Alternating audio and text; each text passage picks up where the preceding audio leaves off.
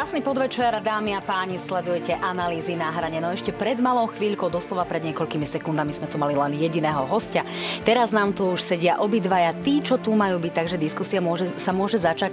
No samozrejme máme dnes vysoko aktuálne témy, rokovania v Paríži, rokovania ve štvorky v Prahe a samozrejme situácia, ktorá je aktuálne na Ukrajine, ale žiaľ, tá situácia vyzerá tak, že sa niečo podobné môže možno onedlho zopakovať aj na inom území. Tak mojimi dnes Dnešnými hostiami sú diplomat a bývalý minister zahraničných vecí, pán Rastislav Káčer. Vítajte. Ďakujem pekne za pozvanie, dobrý deň prajem. V posledných dvoch sekundách Radovan Bránik, bezpečnostný analytik. Vítajte vy, pán Bránik. Pekný večer. Tak páni, som rada, že tu ste. Dámy a páni, samozrejme sledovať môžete aj naše podcastové aplikácie, facebookový profil na hrane TV Joj, noviny SK, noviny plus SK a všetky tie záležitosti, ktoré už poznáte. Tak, Pán Kačer, ak ste sa stihli vydýchať, eh, tak eh, nám môžete prezradiť, z akého stretnutia aktuálne idete, lebo pokiaľ mám dobrú informáciu a pokiaľ ste to ochotní prezradiť, tak to mohlo byť celkom zaujímavé stretnutie. Áno, týkalo sa to tej témy, o ktorej sme hovorili. Bol som u expremiéra eh, Mikuláša Zurindu, ktorý je súčasťou takého poradného týmu, ktorý dal dokopy bývalý generálny tajomník NATO Rasmussen, pred summitom na to majú ambíciu vyprodukovať taký report, čo potrebuje aliancia v tejto dobe, ako čeliť týmto novým výzvam. Má k tomu takú sadu otázok a diskutovali sme práve aj o tom, aké boli výsledky Mníchov, aké boli výsledky tohoto stretnutia. Taká malá, nazvime to taká malá mozgová poradná skupina, ktorá a pomôcť tom, aby slovenský input do tejto neformálnej skupiny bol zmysluplný. Takže debatovali sme asi hodinu a pol presne o týchto témach, ktoré ste načetli. Takže možno cynik by mohol povedať, že veteráni sú aktívni, fungujú a pracujú. Tak viete, ja si myslím, ja osobne teda som venoval bezpečnostnej politike členstvu Slovenska v NATO celú svoju kariéru, ako sme práve spomínali, že zanedlho to bude, myslím, 27. marca sme odovzdávali pred 20 rokmi naše prístupové listiny a od e, e, prezentačného dokumentu partnerstva Zamier na jar od roku 94 až do toho odovzdávania týchto ratifikačných inštrumentov s premiérom Zurindom som bol pri každom jednom kroku. Takže týka sa ma to, beriem to osobne, viete, je to kus môjho života, ktorý neviem popreť. Pán, Bar- pán Bar- Baránik, pardon, aby sme nevynechali teda vlastne aj vás, pán Bránik, tak povedzte, akým spôsobom fungujú bezpečnostní analytici, ako komunikujú, ako možno, že fungujete práve vy, či sa stretávate, lebo ten obraz pre toho bežného diváka je taký, že vlastne e, tu rokuje nejaká vláda, potom tu je v parlamente nejaká opozícia a to je to, čo formuje našu zahraničnú politiku, ale či môžete niečo prezradiť až z vášho zákulisia? Ak nie, tak to budem rešpektovať.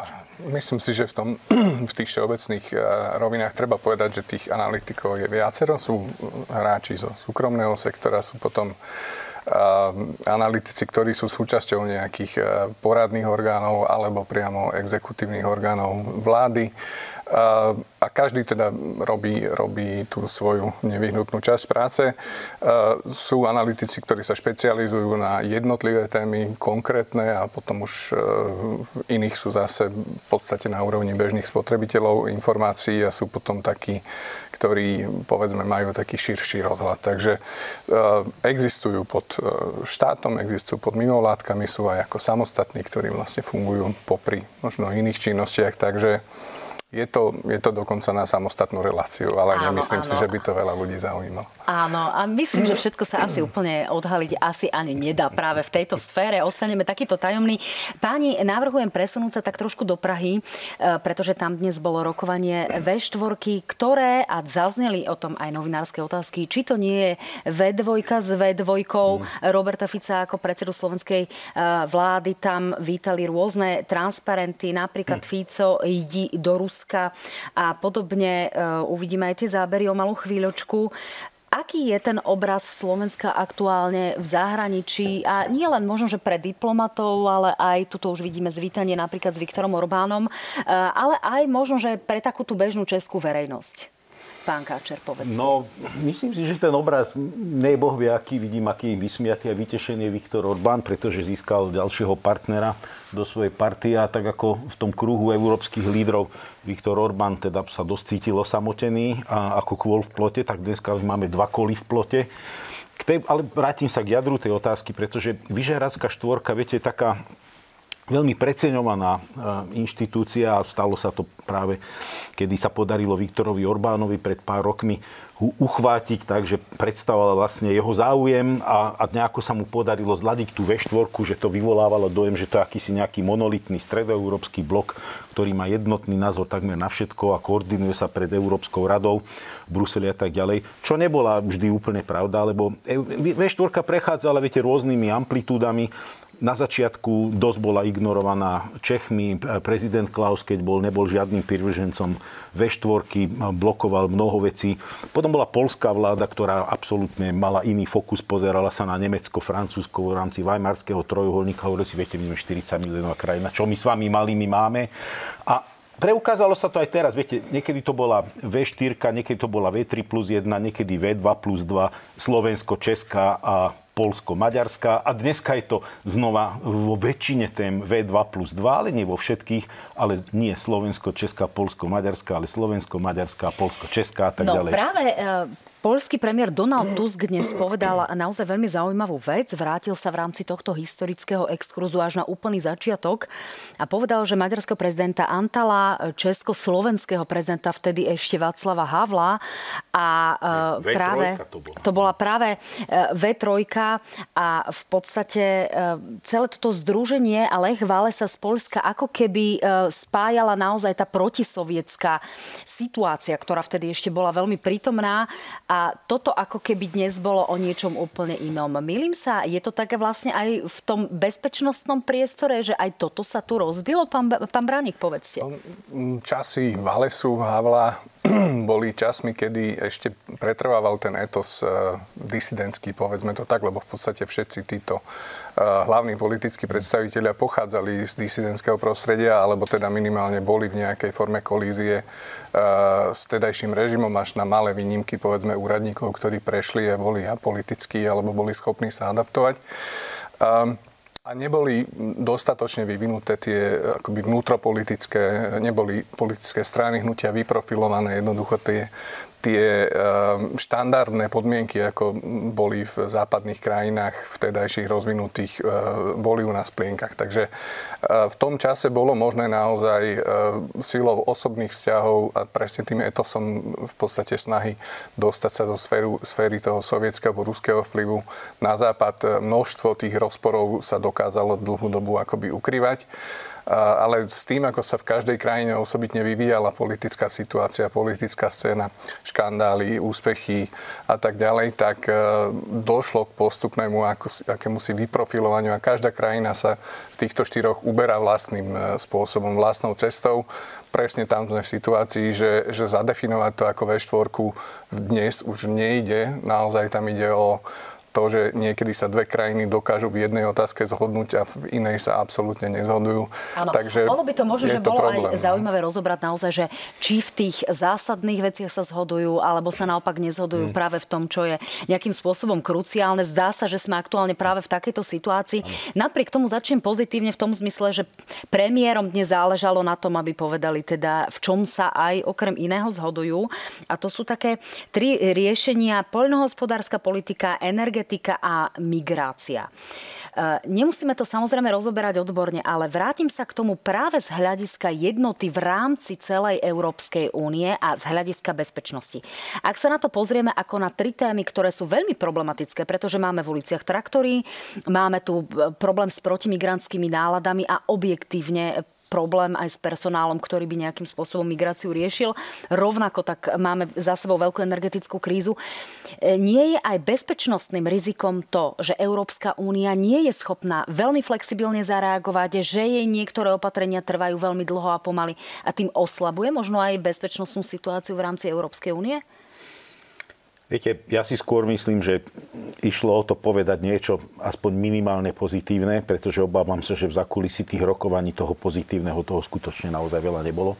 A atmosféra bola veľmi napätá, pretože keď si pustíme to, čo povedal premiér Fiala, a, a nepokon nie on sám, je to dosť neobvyklé, pretože Česi ako najbližší naši spojenci, najbližší naši partneri, ľudia, po politika, ktorá voči nám bola vždy najtolerantnejšia, tak e, premiér Fiala si nedával servitky pred ústa a už pred týmto stretnutím povedal, že pre ňo je to neakceptovateľné a že to teda veľmi tvrdo povie. Myslím si, že tie rokovania boli, boli veľmi tvrdé. A toto, čo vravíte, aby to nebolo až také, tak sa niečo odprezentuje. A v tých troch témach, samozrejme, že tá polnospodárska politika je pre nás citlivá treba si spomenúť na nás, pretože sme boli vo veľmi podobnej pozícii, v akej je Ukrajina dnes, pred našim vstupom do EÚ.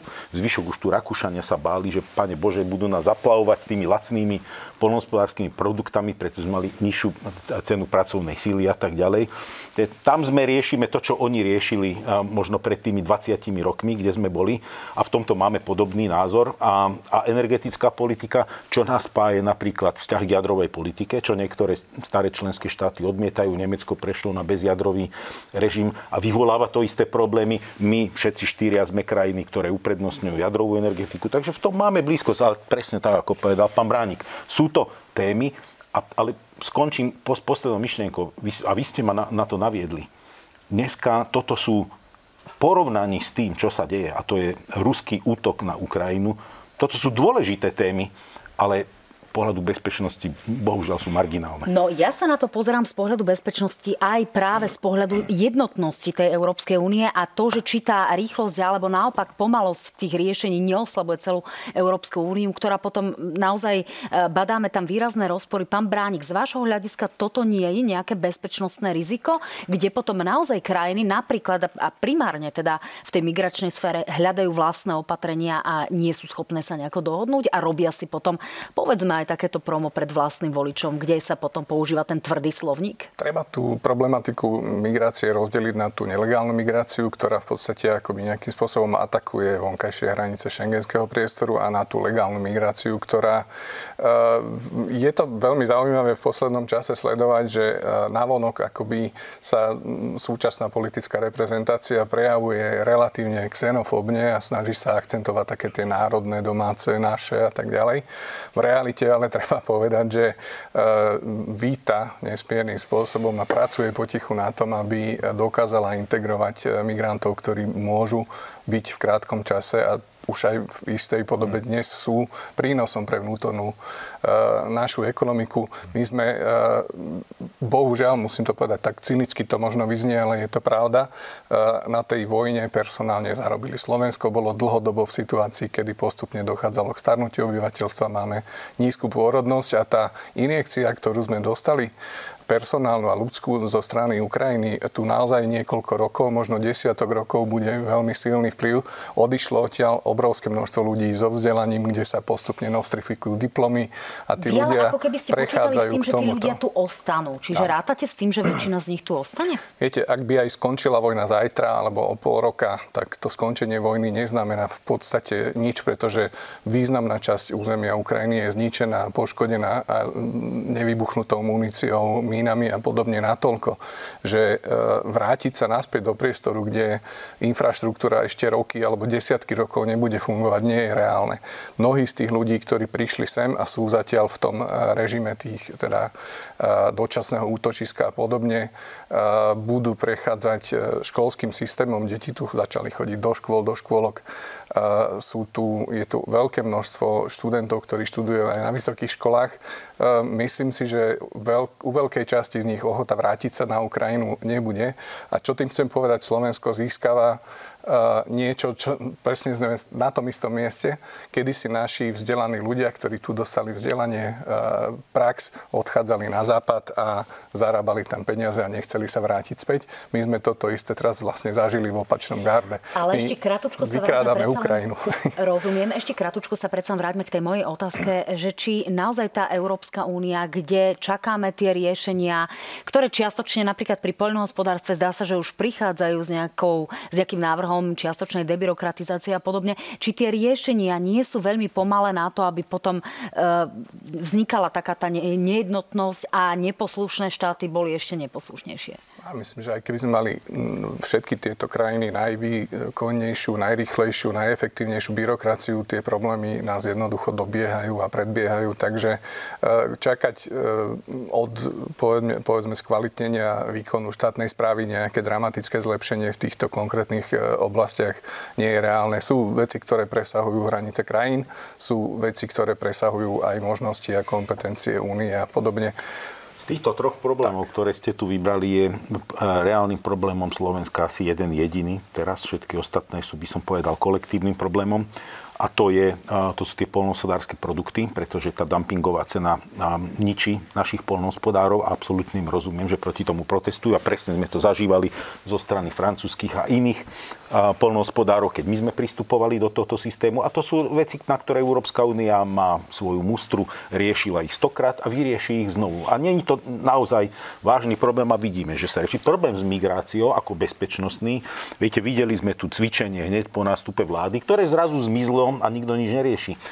Pre Slovensko migrácia je nie taký problém, pretože nie sme cieľovou krajinou, migrácia k nám nesmeruje, nikto tu nechce byť, musíme rekrutovať migrantov a vôbec to není len o ukrajinských, Jasne. kde napríklad v zdravotníctve, keby niekto takto lúskol prstami a všetci nám odišli Ukrajinci zo zdravotníctva, tak nám skolabujú všetky ára na Slovensku a väčšina nemocníc by mala obrovské problémy. Ale my nie, že Ukrajincov, my keby sme nedovážali zo Strednej Ázie, keby sme nedovážali z Indie, tak fabriky, ktoré sú tu nainvestované, a ešte aj tie, ktoré sa majú stavať, tak zajtra sa zastavia. Skolabovala by autobusová doprava, pretože keby sme nedovážali vodičov, ktorí jazdia na autobusoch, keby sme nedovážali vodičov kamionov, skolabuje táto doprava. Čiže tu táto migrácia sa deje. A tá Áno. nelegálna, proste to sú témy, ktoré sú dôležité, ale znovu vrátim sa o krok späť. Najzásadnejšia téma dneska je vojna na Ukrajine. Ak toto nezvládneme, to všetky tieto problémy, o ktorých hovoríme, teraz. viete, sú asi také podstatné ako pri rakovine pankreasu, výražky Rozumiem. na ucho. Je na to teraz čas naozaj takmer celú reláciu. Pán Káčer, napriek tomu hovoríme práve o ukrajinskom obili, ktoré je veľkou súčasťou toho poľnohospodárskeho problému. Na jednej strane my ideme vyzývať ľudí, ktorí možno majú nejaké rozporúplné názory vo vzťahu k podpore Ukrajiny. Na druhej strane sa ako keby Únia nevedela jednoznačne postaviť za nejaké riešenia a, a prísť s nejakými riešeniami, aby naozaj aj tí poľnohospodári potom neboli v situácii, že sú poškodzovaní.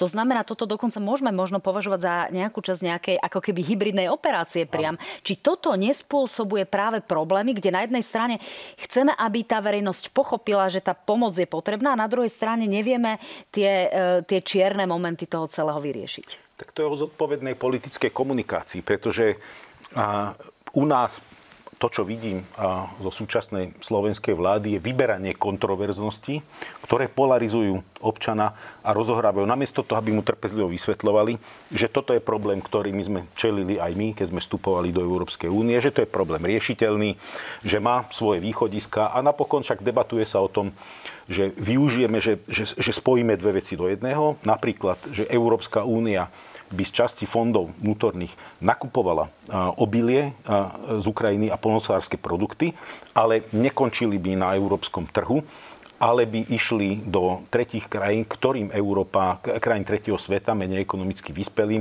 ktoré často uh, trpia hladom, hladomorom a tak ďalej. Áno, ale... Čiže by, by, by sa dve užitočné veci skombinovali a tak Rozumiem. ďalej. Tu je skôr otázka potom tej, tej schopnosti, práve keďže tu máme veľký problém s, tej, s, tou, s tou možno do istej miery nejakou necitlivosťou vo vzťahu k nejakým opatreniam zo strany Európanov. Uh, či toto nie je nejaké opäť bezpečnostné riziko, pán Bránik? V podstate žijeme takú tekutú dobu, kedy je bezpečnostným rizikom prakticky čokoľvek. No, sme v situácii... Dá sa to zneužiť. E, my naozaj hovoríme o tom, že, že veľakrát sa hovorí o moci Ruskej federácie, o moci Putina. Je to, je to taký istý symbol, ale myslím si, že ak sa na to pozriete o tri úrovne hlbšie, zistíte, že v podstate tá moc Ruskej federácie Putina nespočíva v tom, že by on mal nejakú demonickú moc. On čo vie a čo 10 ročí storočia Ruská vplyvová agentúra vedela dokonale bolo zneužívať slabé miesta a nejakým spôsobom vždycky ešte tomu trošku prispieť. Netreba vidieť za každou, pod každým javom e, v, na Slovensku alebo v unijných krajinách akože ruku Ruska. Nepochybne, ale ak nejaká ruka zasiahne, tak si môžete byť prakticky istá, Áno, že toto za je tá otázka, že či, či my zbytočne potom nerobíme sami ako Európska únia chyby, ktorým sa vieme vyhnúť a ktorými by sme e, možno nemuseli otvárať otvárať dvere problémom, ktoré tu aktuálne sú. Ale páni, navrhujem vrátiť sa do tej Prahy a ak si pán Kačer už spomínali toho pána Fialu, tak navrhujem, aby sme si ho pustili. Nech sa páči, premiér Českej vlády. Já nevěřím pacifistická řešení, nevěřím v to, že když se ustoupí agresorovi, že se dosáhne dlouhodobého míru. Věřím v to, že naopak často je potřeba eh, pro mír bojovat, ukázat odhodlání, ukázat sílu. Jedině to nás učiní eh, bezpečnými a, a, a jedině tak můžeme mít dlouhodobý mír. Tak páni, vidíme tu úplne opačné nastavenie, ako je nastavenie slovenského predsedu vlády. Teda najprv si ten mier musíme nejakým spôsobom e, vybojovať, ako Európa, primárne teda Ukrajina. A na druhej strane predseda slovenskej vlády hovorí, že zložme zbrania, aby sa mohlo rokovať o miery. E, vám je teda asi bližší názor pána Fialu, pán Kačar? Asi sa nebude miliť. Mne je bližší názor 25 iných členských štátov Európskej únie a 60 plus krajín sveta, ktoré pod podporujú Ukrajinu aj vojensky. Nie je mi blízky absolútne názor premiéra Fica a vôbec nie Viktora Orbána. Na rozdiel od Viktora Orbána, ktorý má plán, ktorý vie, prečo podporuje Putina a prečo sa prikláňa na ruskú stranu, u nášho premiéra jeho motivácií nerozumiem a nechápem jej. Čiže nie je mi bližší názor premiéra Fialu. Je to premiér, mimochodom, ktorého si vážim, ktorý je skvelý intelektuál a je to dobrý politik ale nejde o to, že mi je bližší Rozumiem. jeho názor. Je mi bližší názor 25 ďalších premiérov Európskej únie, pretože to, a to je treba povedať, to, čo hovorí Robert Fico, to dokonca ani Viktor Orbán nehovorí. Takú toxickú retoriku, akú predviedol v sobotu, v nedelu, a tých bubákov a strašiakov, ktorých si povymýšľal a povyťahoval zo skrine, no tak v tom súteréne dneska bohužiaľ sa ocitol úplne osamotený. Ešte aj Viktor Orbán sa z hora na to pozera tam by som možno, mm, nie že polemizoval, ale doplnil jednu vec, ktorá ostala v tom hluku po voľbách e, celkom akoby zaniknutá. My sme e, v čase pred voľbami mali reálnu hrozbu, že s dvojciferným volebným výsledkom prejde e, do parlamentu hnutie republika. To bola naozaj reálna hrozba. Myslím si, že sa nenájde jedna agentúra, ktorá by v krátko pred voľbami neumiestňovala republiku do parlamentu. Myslím si, že Robert Fico veľmi presne pochopil, že jediné miesto, kde môže získať eh, hlasy, bude, ak preberie túto retoriku a ak jednoducho eh, skanibalizuje hnutie republika, čo sa aj podarilo. Bohužiaľ, ale eh, platiť musí teraz tým, že používa tak toxickú retoriku, ktorá vlastne mu nebola vlastná ešte v tých predchádzajúcich vládach. No, republika musí... hovorila dokonca o vystúpení z Európskej únie. Toto Robert Fico ale odmietal, čiže, čiže istý on, rozdiel on tam bol.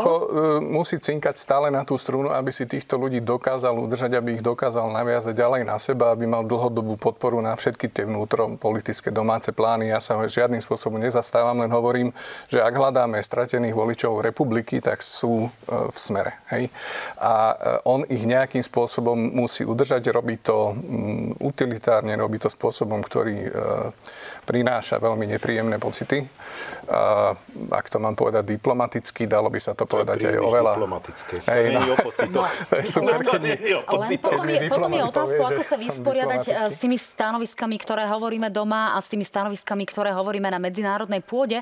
A tam sa zdá, že Robert Fico, a teraz bez ohľadu na hlasovania, retoricky je to stále ten istý Robert Fico, retoricky, alebo sa vám nezdá? Retoricky je toto isté, ale keď sa pozriete, on je schopný sa v Bruseli postaviť, vyhlásiť, že niečo nebude a určite v žiadnom prípade nezahlasuje a hodinu na to je jeho podpis a jeho hlasovanie je úplne odlišné.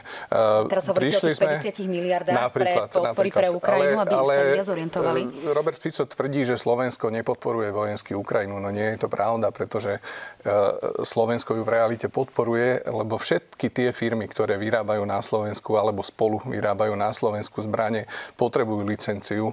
E, to nemôžete iba tak vyrobiť a iba tak vyviesť. Licenciu od štátu, od vlády vedenej Robertom Ficom. Takže Slovensko naďalej Ukrajine vojensky pomáha. Jediný rozdiel je, že okrem e, toho expedovania tých skladových zásob z armády sa prechádza k tej modernejšej výrobe a podobne. A Robert Fico nemá problém povedať očividnú lož a e, je už dnes zjavné, že jeho voliči vedia, že on tú pravdu nehovorí, ale páči sa im táto retorika, stačí im to. Ja by som... E, lebo, lebo ak sa pozriete na fakty, na čísla, na konkrétnych výrobcov, na licencie, tak viete, že tá vojenská pomoc, hoc za peniaze pokračuje ďalej. No, český premiér spolu s českým prezidentom zároveň prichádzajú s iniciatívou vyzbierať 800 tisíc delostreleckých nábojov, čiže nie len z nejakých zásob krajín Európskej únie, ale aj mimo Európskej únie pozháňať muníciu. Ak sa do tohto nezapojíme, aký to bude obraz, povedzme si, na záver tohto bloku? My sa do toho zapojíme. Tak to hovoril aj pán Bránik. Tu problém nie je. A, a dokonca, Lebo toto nie je komerčný no, kontrakt, to. Vy, ako o tom hovoril Robert toto nie je nič nové, Áno. o čom teraz hovoríme. A tá iniciatíva Česká nie je nič nové. O tom sa hovorí už dlhý čas pretože Európska únia sa zaviazala, že dodá nejaké množstvo munície veľkokalibrovej 155 mm delostreleckej munície na Ukrajinu. No a diskusia bola, ešte keď ja som bol minister, že ako to máme urobiť, pretože je to nie malý balík peňazí a preferencia niektorých členských štátov, vrátane prezidenta Macrona a Francúzska, ktoré v tomto bolo najtvrdšie, bolo, že výlučne tieto peniaze sa musia, musia minúť len na e, výrobky, ktoré sú vyrobené v rámci Európskej únie evidentne, a na to sme mnohí vtedy upozorňovali, že to nedokážeme naplniť, lebo Európska únia také výrobné kapacity nemá. Slovensko je jedna z krajín, ktorá vyrába takúto veľkokalibrovú muníciu v Dubnici. Je to privátna firma s účasťou štátu nejakým percentom. No a proste navýšiť tie kapacity nebolo len tak jednoducho možné a mnohé krajiny to neurobili. A vtedy sme hovorili, toto nemôžeme udržať, musíme časť tých peňazí venovať na to, aby sme nakúpili tú muníciu aj v iných krajinách na svete. No a dneska sa stalo to, čo sme mnohí hovorili a myslím si, že toto bol hlavný dôvod, prečo zvolával prezident Macron poradu tam, lebo sa ukázalo, že len 30 z tej prislúbenej munície sme dokázali dodať z vnútorných zdrojov a tu už pretiekla trpezlivosť niektorým, napríklad premiérovi Fialovi, ktorí povedali, no tak buď odblokujeme to, že Niekto hovorí, že to nemôžeme nakúpiť e, na tretích trhoch, alebo teda vyzbierajme peniaze a za tieto nakúpme inde. Takže myslím si, že o tom bolo hlavne to včerajšie stretnutie. Sú krajiny, ktoré majú presne takéto zásoby, nie sú teda súčasťou Európskej únie, nie je žiadny problém to od nich nakúpiť a treba aj povedať jednu vec, ide o tak zastaralý typ vojny, ktorý sa momentálne na Ukrajine e, vedie, že e, nebolo by im to chýbalo, ak, ak sa tie e, krajiny tohto dokážu zbaviť a ešte to dokonca aj predať, že to nemusia desiatky rokov strážiť alebo elaborovať, tak budú, budú rady. Takže e, v tomto naozaj e, presne som rád, že ste spomenuli uh, účasť štátu. My predsa, ak máme firmu, ktorá ďalej na Ukrajinu dodáva a jej spoluvlastníkom je štát, tak Slovensko aj priamo tú Ukrajinu naďalej zásobuje. A Robert Fico ako premiér nemá problém, lebo vie, že mu to prejde komunikovať úplne e, opačne veci tak, ako sú odlišné od reality. A robieva to len, tak často len, a tak len veľa, to, že... Len toto, no. len toto, táto retorika je dlhodobo neudržateľná. Samozrejme. A ona tak strašne poškodzuje Slovensko. Nielen, že otravuje tú mienku a mení a, a navíka na štandardy pokritectva a dvojtvárnosti, ale navonok nastavia do situácie, v ktorej naozaj sme sami Všetci sa na nás pozerajú, ako to, to, to je dlhodobo absolútne neudržateľná retorika. No, my si povieme, že čo vlastne aj v súvislosti s Ukrajinou povedal dnes konkrétne napríklad premiér Orbán, ale to až v druhej časti o malú chvíľku. Dámy a páni, ostaňte s nami.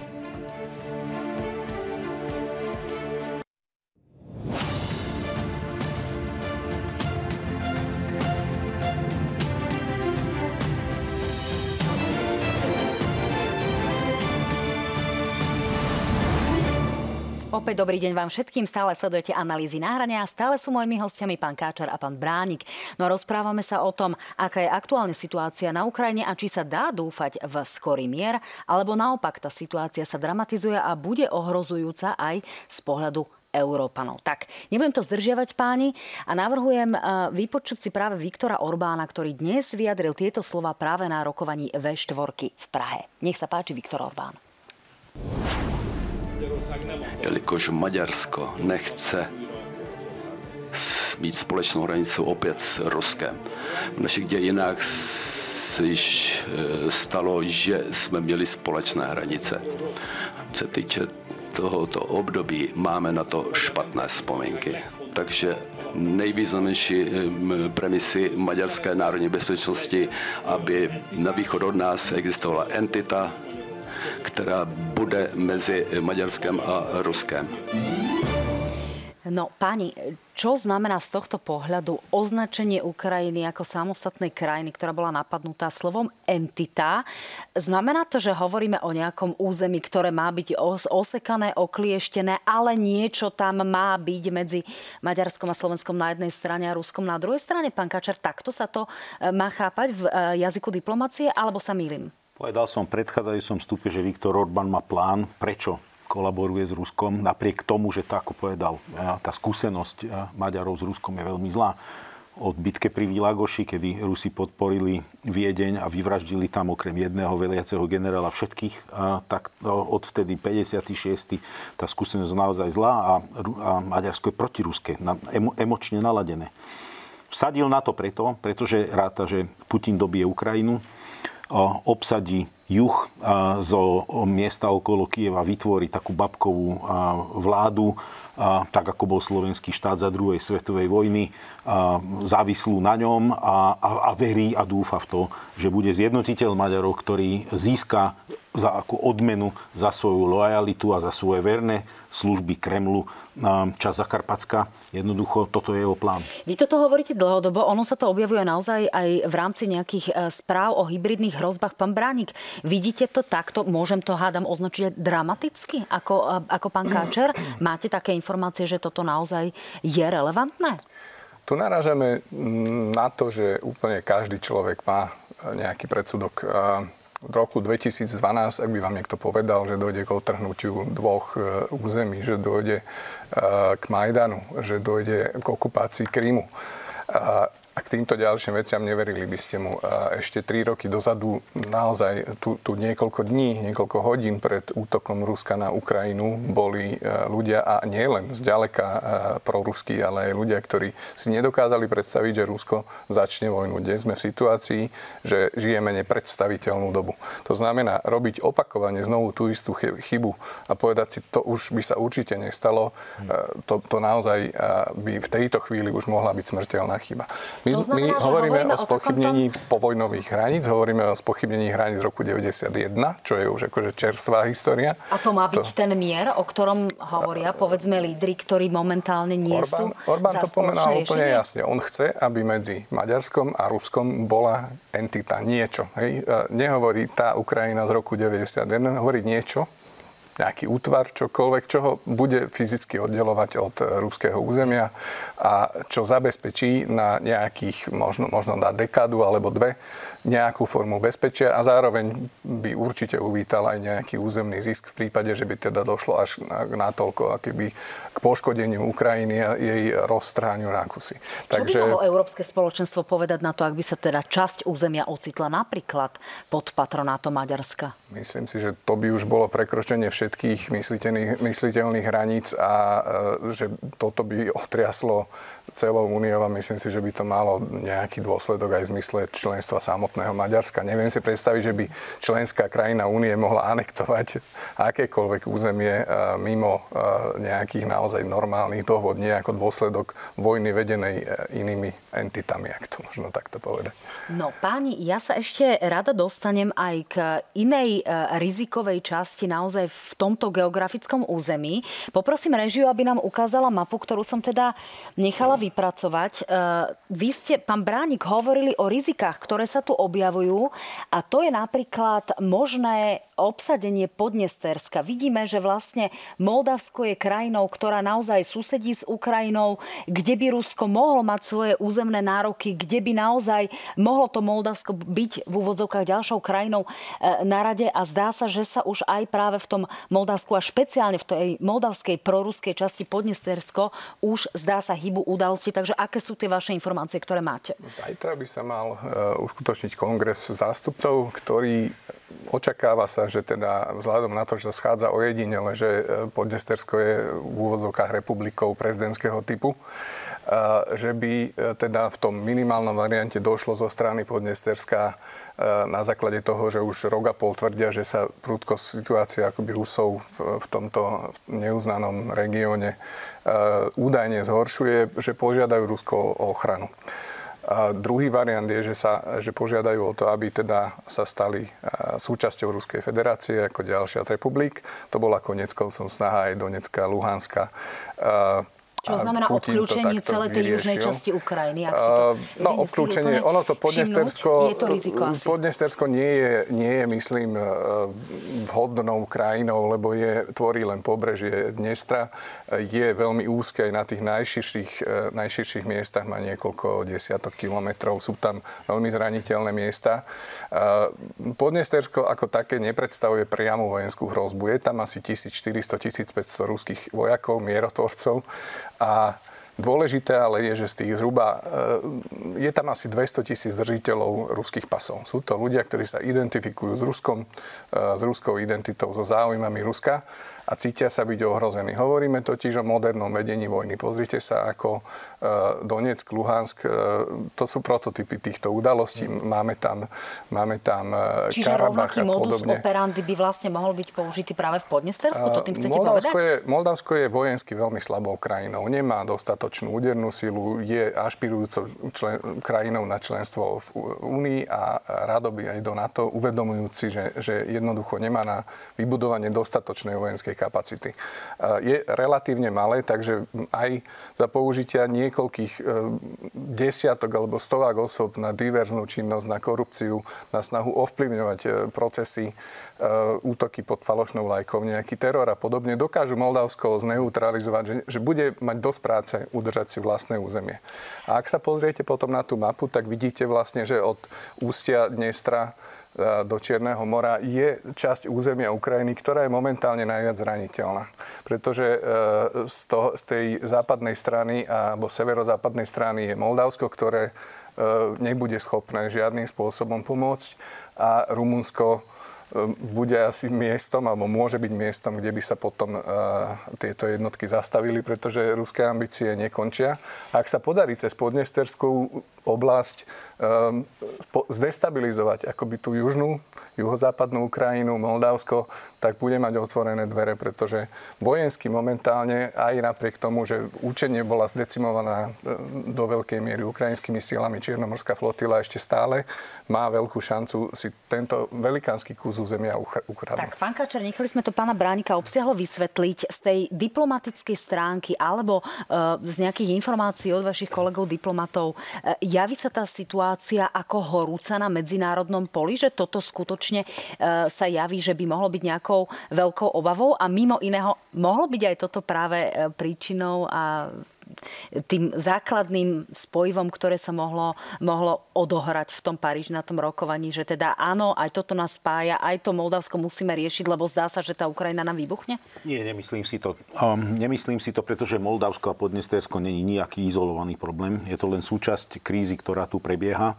A vrátim sa k tomu, čo už som povedal, len to zopakujem. Pôvodný ruský plán bol odrezať Ukrajinu od mora a tento plán stále pretrváva. Ako náhle prestaneme Ukrajinu podporovať, ona stratí schopnosť brániť sa. Rusko bude pokračovať ďalej a odreže Kiev od mora. A tým pádom je už pod Nestersku a tým pádom nastane presne to, čo hovorí pán Bránik, to bude vo vhodnej chvíli predpripravené, proste spravodajské operácie na to, aby sme v úvodzovkách pomohli našim občanom, lebo zrazu niekto tam bude zbytý alebo zapália nejakú zástavu alebo neviem, čo sa stane. To sú strašne ľahko spravodajsky e, zorganizovateľné provokácie. Videli sme to už stokrát jednoducho a to rozdávanie pasov a znova toto je, približuje Viktor Orbán a jeho taktiku, to rozdávanie pasov a vytváranie tých dvojitých občanov, ktorých potom však musím chrániť, tak e, tá, tá, táto taktika nastúpi. Podnestersko nie je izolovaný problém. Tento problém je kolaterálny problém, ak sa Rusku podarí odrezať Kiev. Ak by sa to podarilo, Áno, presne, tak vzniká nám tu tá entita, o ktorej hovorí ten Viktor Orbán. A tu kľudne môže zamrznúť ten konflikt. Myslím si, že to by bolo ideálne. A Rusko bude pre, pre nich, teda pre Kremel. A Rusko bude ďalej spravodajsky pôsobiť na rozvracaní Kieva a jeho vlády, pretože takáto prehra by ho absolútne oslabila a vzniknú podmienky pre vytvorenie babkovej, babkovej vlády v Kieve a hotovo. Áno, preto o tom ten... hovoríme vlastne v, v tom celom kontexte a aj to, že potom tieto hybridné operácie prechádzajú aj do krajín, ako je Slovensko, cez sociálne siete, cez Facebook, cez Telegram, ľudia si to potom zdieľajú a naozaj sú z toho veľké škody, ale páni, v tom Paríži naozaj e, šlo o významný počet diplomatov, ktorí sa tam stretli. E, je otázkou, ako to kto pomenuje, ale krajín. Robert Fico to pomenoval takto. Nech sa páči. Poprosím teda výrok Roberta Fica z lietadla.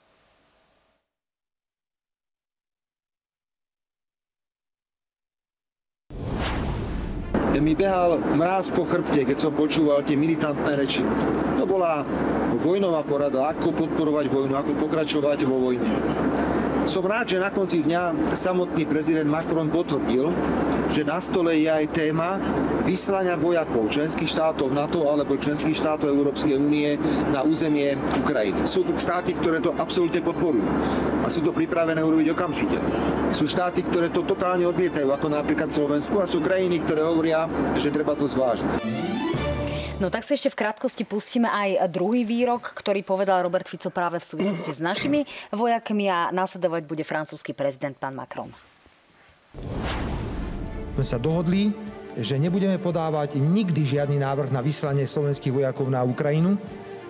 Vidíme obrovské bezpečnostné riziká v bilaterálnych dohodách, ktoré sa pravdepodobne v krátkom čase uzatvoria medzi inými členskými štátmi NATO a Európskej únie, ktoré chcú poslať na Ukrajinu svojich vojakov. Nikdy som nepovedal, že Francúzsko nie je za vyslanie vojakov. Bolo to naznačené ako jedna z možností, na ktorú mali jednotlivé štáty rozdielný názor.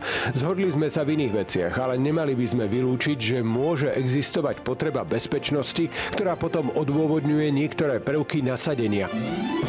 No páni, navrhujem, poďme v tomto naozaj upratať, pretože ľudia dostali rôzne informácie. Čo sa vlastne v tom Paríži podarilo dohodnúť, alebo na čom sa aspoň čiastočne lídry zhodli?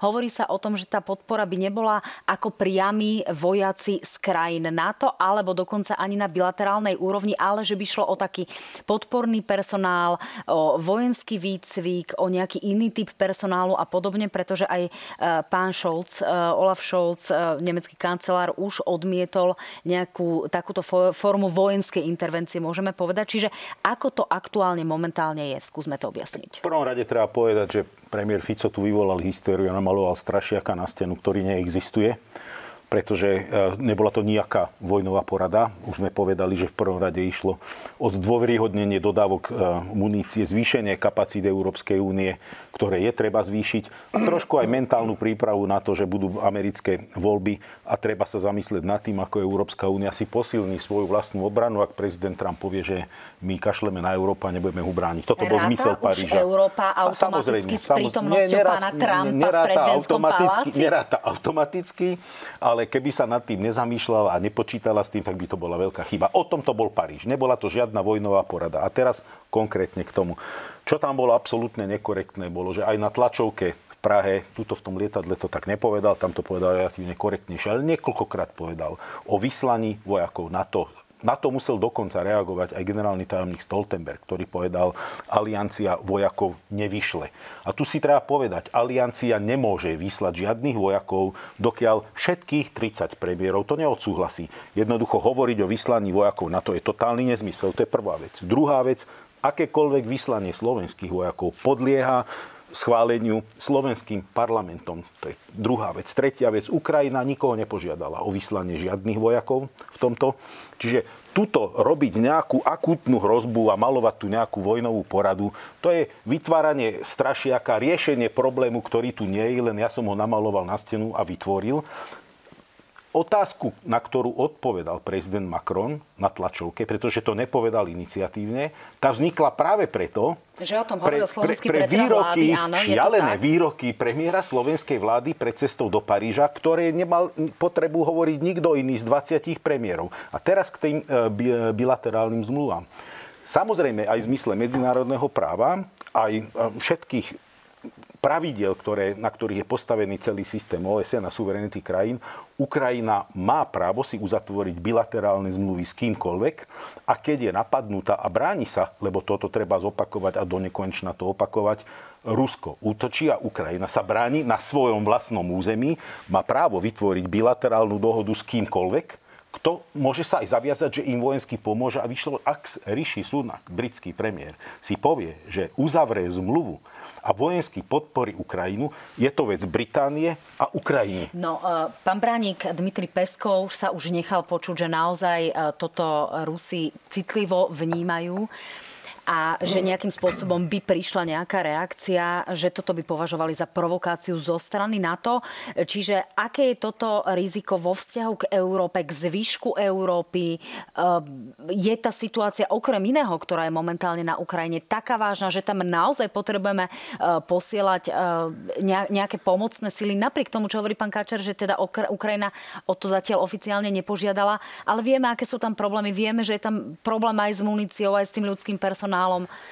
Ľudský personál na Ukrajine, konkrétne napríklad zo Slovenska, Ukrajina ho nepotrebuje, pretože nie sme na tom tak ako Briti, ako Američania a podobne, ktorí majú technológie, ktoré aj keby na tú Ukrajinu doviezli, bez kvalifikovanej obsluhy, bez vzdelania, prípravy, mnohomesačného tréningu sú, ich nedokážu použiť a dojde k ich zničeniu nemáme žiadnu takú zbraň, ktorý by, ktorú by Ukrajinci nedokázali používať prakticky na druhý deň sami, bez akýchkoľvek problémov. Čiže uh, Aj nikde keď dnes prišli o prvý Abrams, zdá sa. Nikdy a nikde nevznikla požiadavka, očakávanie, že by nebodaj naši vojaci mali na Ukrajine byť nasadení, nebodaj, že by kvôli tomu bolo ohrozené dokonca kreslo premiéra Fica, ako sa stihol odvolal prezident Macron, uh, pravda? Takže, takže toto sú jednoducho opäť uh, veľmi toxické, veľmi nebezpečné a veľmi uh, nechutné reči, ale hovorím, sú to stále iba reči. Pretože činy, e, o ktorých hovoríme, sú, sú úplne odlišné. A táto retorika